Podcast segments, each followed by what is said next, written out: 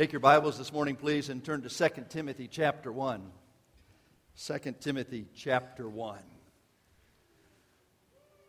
In many ways, Mother's Day is a time of recollection, time of thinking through memories and telling stories and recognizing the wonder of what God has done through some very special people in our lives. Friday, I had the opportunity to go down and see my mom for just a little bit. My son went with me. And as we were there, we talked to her and talked to, to dad and just shared some stories. Uh, some stories that at this point in their lives, the, the facts are in dispute. And I'm not sure whether dad is correcting mom with genuine facts or mom is correcting dad with genuine facts. And some of you been there but they're memories. They are opportunities to look at God's faithfulness and to understand how He, in a very special way, has directed them through now almost 70 years of marriage together. Paul, here in 2 Timothy, is writing to Timothy to encourage him, but he's looking back on his life. In 2 Timothy chapter 3, Paul says, I have fought a good fight. I have finished my course. I have kept the faith. Henceforth for me is laid up a crown of righteousness, which the righteous judge shall give me on that day. Not to me only, but to all them who love his appearing. Do you love the appearing of the Lord Jesus Christ? You looking forward to that today? If that's true, then there may well be a crown of righteousness in your future. As he is writing to Timothy, he is reminding Timothy of what has taken place in his life. He tells Timothy to stir up the gift that was given to him, to be faithful as a, as a pastor. And here in verse 6, the Apostle Paul writes these words. I'm sorry, verse 5. I am reminded of your sincere faith, a faith that dwelt first in your grandmother Lois and your mother Eunice, and now I am sure dwells in you as well. Paul is reminding Timothy of his faith, growing in faith and developing our faith and passing our faith along. Paul begins by talking about a sincere faith. If you have a King James, it says unfeigned faith. Actually, it's a compound Greek word that is not hypocritic. It is without hypocrisy. It has the idea of making sure that our faith is genuine, that it is one that was once delivered unto the saints, a faith that God has given to us through his Son, the Lord Jesus Christ. It is without pretense, it is a consistent faith. Paul in 1 Timothy chapter 1 says, The aim of our charge is to love is love that issues from a pure heart, good conscience, and sincere faith. Same word used. Is your faith a Sunday go to meeting faith? Or is it a Sunday through Saturday faith? Is it a faith that is consistent no matter what's going on in your lives? Or is it a faith that just kind of gets put on like a suit of clothes when you're around other people of The Bible says that faith is the substance of things hoped for, the evidence of things not seen. And we need to begin the growth in our lives of faith with a sincere faith. My mom talks about how she came to know Christ as personal Savior. May I share that with you this morning? Brenda? I was born in a farming community in northwestern Ohio where everybody went to church on Sunday. All the stores were closed on Sunday. Everybody washed their cars on Saturday to look nice at church. Whenever there were revival meetings in town or at the church, my parents made sure I went to every meeting. A person asked my mother, How can she go to the revival meetings each night and still be able to go to school? And my mother's reply was, Well, if she gets too tired, I guess she won't go to school. So I went to all the revival meetings. Then they had daily vacation Bible schools. Since I was very competitive, when they asked you to memorize one verse, I would memorize two because I wanted the prize. During one of the revival meetings, all the young people were sitting in a row, and I went forward when the invitation was given. My sister and two other young people went forward with me. Their names were Marjorie and Catherine Schmoker. Catherine, Marjorie Smoker later became a missionary to Ethiopia, Africa. There we learned all about the Bible. I memorized many verses, memorized the books of the Bible in order. It didn't take me long to know that I was a sinner. My dad made that very clear to me when he was raising watermelons on his a portion of his farm for a cash crop. The neighbor boy and I decided to help him, so we picked all the watermelons and put them in a pile for him. We later found out we shouldn't have done that because the watermelons weren't ripe yet. Then I knew I was a sinner.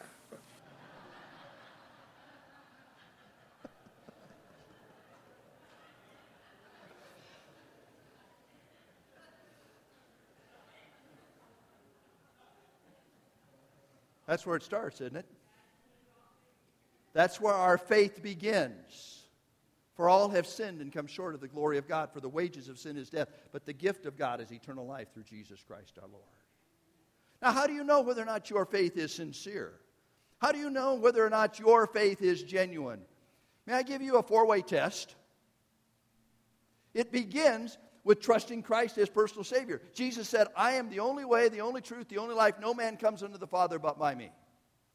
A genuine faith does not begin by coming to church, although you may learn about what salvation is in church.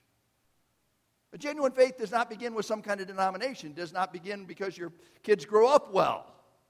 A genuine faith begins with a personal relationship with God through his Son, Jesus Christ. A genuine faith is not enamored by the world. Scripture says, Love not the world, neither the things that are in the world. If any man love the world, the love of the Father is not in him. And you and I need to recognize that that's pretty plain. The love of the Father is not in him for those who love the world. And we need to be careful that we are not enamored by the world. Now, there are a couple of pictures that help us understand this. The first one is do not love the world or the things of the world. And you say, well, what does that mean?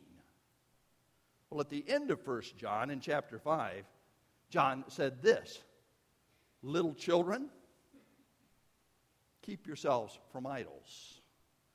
Loving the world is anything that takes God's place in your life and making that an emphasis. Anything that shuts out God. Did you like my mom's testimony about her parents' attitude concerning revival meetings? Some of our kids might like that attitude. An hour and a half at a revival meeting, six hours at school, I'll go to the revival meeting and be too tired in the morning. But you know, it's, it's interesting what our culture emphasizes, doesn't it? We can't come to church because we might have to. And many in our culture seem unwilling to expose their kids to gospel truth because they don't want to push their kids in religion. Let me tell you something if you don't plant seeds in their lives, it'll never grow. And you and I need to make sure that we are planting true seeds in, our li- in the lives of our kids and not worldly seeds in the lives of our kids. There's a third part of this test that I think is very important, and that is the practicing of sin. 1 John chapter 1 says, If we say we have no sin, we deceive ourselves and the truth is not in us. But if we confess our sins, that he is faithful and just to forgive us our sins and to cleanse us from all unrighteousness. The writer goes on to say, He who practices sin is not of the Father. The continual practicing of sin is a good test concerning our sincere faith. And the last one, the love of the brethren. John says, If any man loves not the brethren, the love of the Father is not in him. Say, well, I love them all the time, I just don't like them very much. Bible says that he who has of this world and can give to his brother and meet his needs, if he shuts up his, his pocketbook, that does not show the love of the Father. And so we must understand that this genuine faith has a foundation, and it begins with Jesus Christ. And then the scripture is clear about what that means. We're not enamored with the world, we're not practicing sin, and we love our brothers. A genuine love that has their best interest at heart, and we minister to and share with and give to them. A day does not go by that I do not tell my wife that I love her. There are some days that go by, I'm sure, in, in her mind, where she says, Show me, don't tell me. Huh? Love of the brethren we need to show. Not only was Paul reminding Timothy of a sincere faith, he was reminding him of a shared faith. Now, we're not going to take time this morning to go back to Acts chapter 14 and Acts chapter 16, where, where Paul visited Lystra and Derbe, where Timothy was from. But it was at one of those visits where Timothy's mother and, and grandmother received Christ as personal Savior. Uh, Timothy's dad was probably not saved. Scripture says he was a Greek. But his grandmother, Lois, and his mother, Eunice, had passed on their faith to Timothy. Let me share with you a little bit about what my mom says about passing on faith. My mother was a tremendous example to me. She was a nurse in a local nursing home. She would work particularly on Saturday nights, all night long, come home, get us ready for school for church, and then teach a Sunday school class. She never seemed to be tired and I couldn't understand that. But she put she would read to us and make sure that we went to church. We knew there was a worldly out, uh, influence in our lives because the school started having things on Sunday, and my dad wouldn't and mother would not let me participate in any of those school activities. My I had a sister who was a year older than I, and we had important places, particularly in the band. When the band played on Sunday, we were not there. We tried to tell my dad that it would affect, affect our grades, but he didn't go for that. So pretty soon the school start, stopped having things on Sunday. Sharing your faith. Not only sharing a faith that is founded in Jesus Christ, but sharing a faith that affects our lives. Let your light so shine before men that they may see your good works. But do what? Glorify your Father which is in heaven. It was indeed a shared faith, but it was also a strong faith. In just a few minutes, we are going to have the opportunity of publicly demonstrating some children. And and moms, dads, if you're part of that demonstration and you need to go get your kids, go right now to get your kids because we're going to want them in here in, in just a, a few minutes. But it was a, a strong faith, a legacy, a gift of God. Are you still in verse 1 Timothy chapter 1? Look with me at verse 6.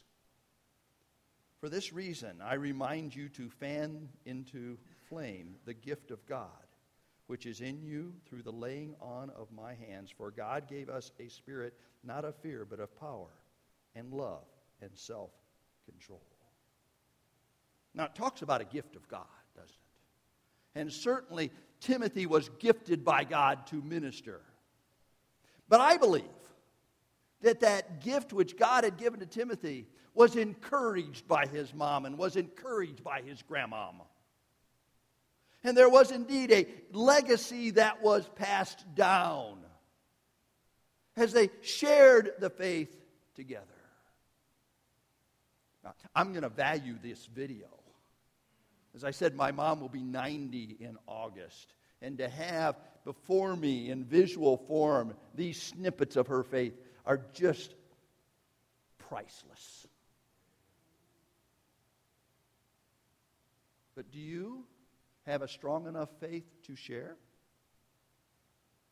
One of the sad things in ministry is to sit down with a family who has just lost a loved one. And one of the things that I, I try to find out is how did this person who's just passed away how was their relationship with God? What was their relationship with God? How, how, did they respond to the gospel? And so I asked the family Was your mom, was your dad saved? Did they trust Christ? Oh, yes, they did. I said, Well, tell me about that. Well, we don't know. Parents, can I encourage you to make sure you're passing on the legacy? That you are sharing with your kids, with your grandkids, your personal salvation experience. Now, if you share it and it's not lived out in your life, it's not a strong faith and it may not have a lot of credibility. But you need to share it. And you need to express it so that when you get to glory, you leave something behind.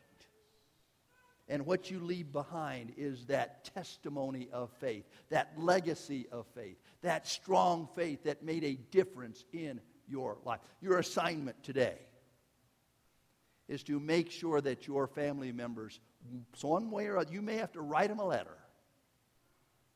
Make sure your family members know of your personal testimony in your relationship with God through His Son, Jesus Christ. Know, that's what it's all about, isn't it? This strength of faith that is passed on from generation to generation. You know, if you read Judges chapter 2, it only took two generations for the children of Israel to, forgot, to forget what God had done in the wilderness. And that second generation didn't know the works of God. And so left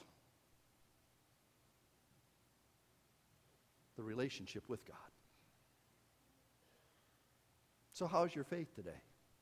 Are, are you growing in, in faith? How's your personal relationship with God through His Son, Jesus Christ? Now, this morning we have a number of parents who want to make sure that they are passing on their faith. I'm going to ask the Rothschilds to, to come up, please. Brian, Jackie, are you here? The Burks? Are you guys? Come on down. Bring Claire, please. Christy, John, where are you guys? Come on down, please. Isn't this great? Oh, yeah.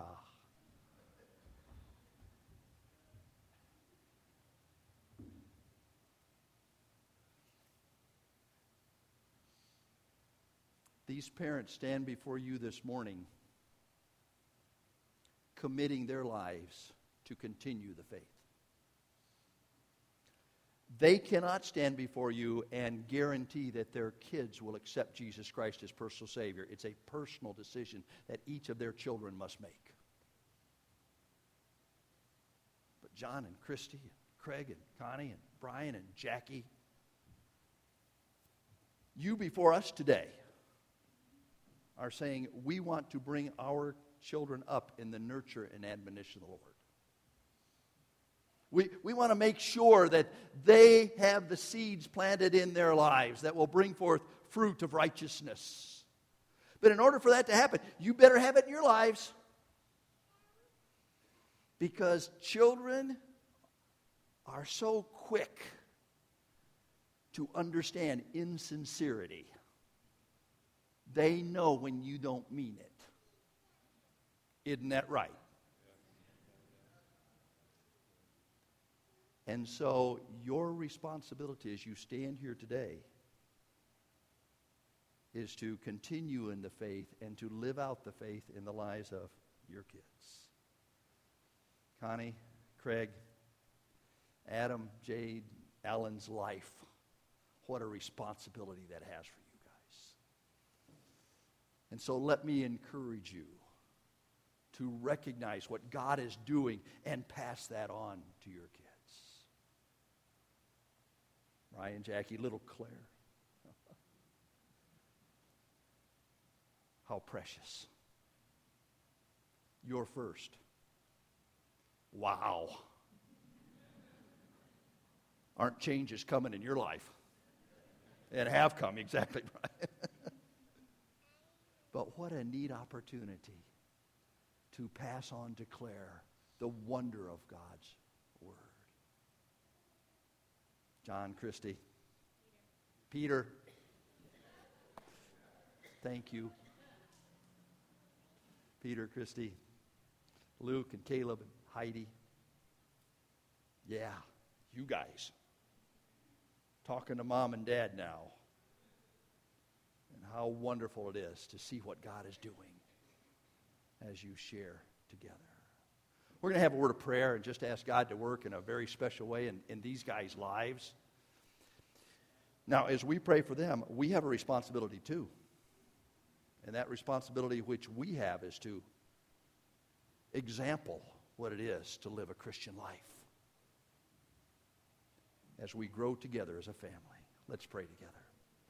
Father, I thank you so much for the Rothschilds, for the Pollocks, for the Burks, what you're doing in their lives and the opportunity we have today to share with them just very briefly this morning. Pray that you would encourage them and minister to them and help them to know your goodness and your faithfulness. And Father, that as Peter and Christy, Craig and Connie, as Brian and Jackie bring their children up in your truth, in your word, that you'd give them wisdom, courage, stamina and Father, that that seed that's planted in their kids' lives would bring forth fruit for your honor and your glory. Father, we love you. And we thank you for your love given to us today. And we thank you in Jesus' name. Amen.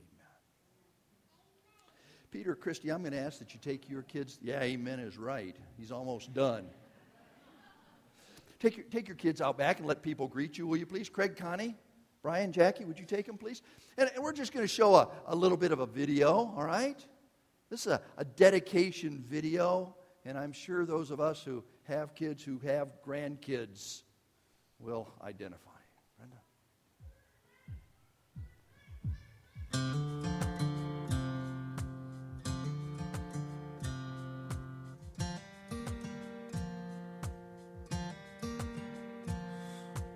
Can't believe you're here now. Tiny dream come true. The answer to a prayer now. I'm so in love with you. Couldn't wait to meet you. Hope you like your name. I get the funny feeling life will never be the same. Safe and sound, you're here with me now. Like I hoped you safe and sound. You're here with me now, and that's all I'll ever need. The world's a scary place here, but baby, it's alright. I'll make sure the coast is clear so you can just sleep tight. But if you're afraid of monsters like everybody is, I'll be right beside you, closer than a kiss. Safe and sound, I'm here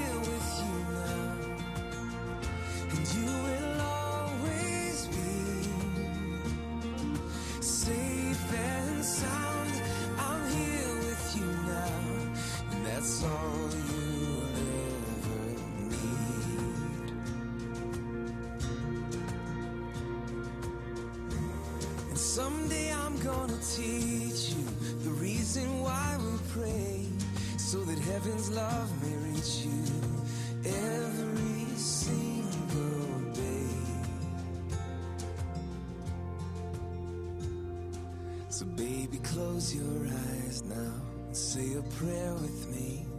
Lord, I lay me down to sleep now, but I know I will be safe and sound. You're here with us now,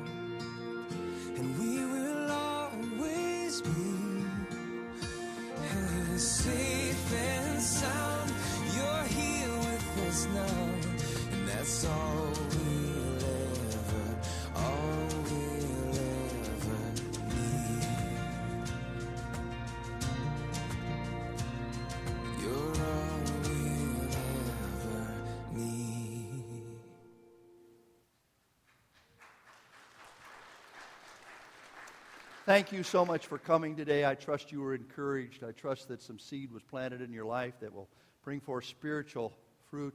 Our ladies are going to be in the back and want to minister to all the moms who are here. So, so ladies, if, if you need to do something very quickly to prepare for that, please do something very quickly to prepare for that.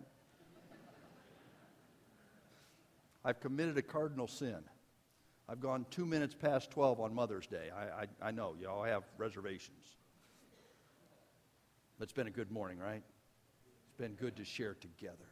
If I can minister to you anyway, I'm going to stay here at the front. There are plenty of people in the back that you'll want to greet and meet and, and share together. And if I can do anything to, to be part of, of your life, it would indeed be my privilege. Stand with me, will you please? Let's pray. Father, it has been good to be in your house today with your people, looking at your word. Thank you for Dave and Sue and their ministry. Thank you, Father, for the, what you've done in Roy's life. And, and thank you, Father, for Peter and, and Christy and Craig and Connie and Brian and Jackie and their families. Lord, we just thank you so much for your faithfulness. Thank you for all our moms. And Father, we pray now that you would dismiss us with your presence. Go before us, prepare our paths. And may we look forward to gathering together unless you send your son to take us home. And Father, that would be such a wonderful event. We love you, Father. And we thank you for your love given to us through your son. And it's in his name we pray. Amen. God bless you. You're dismissed.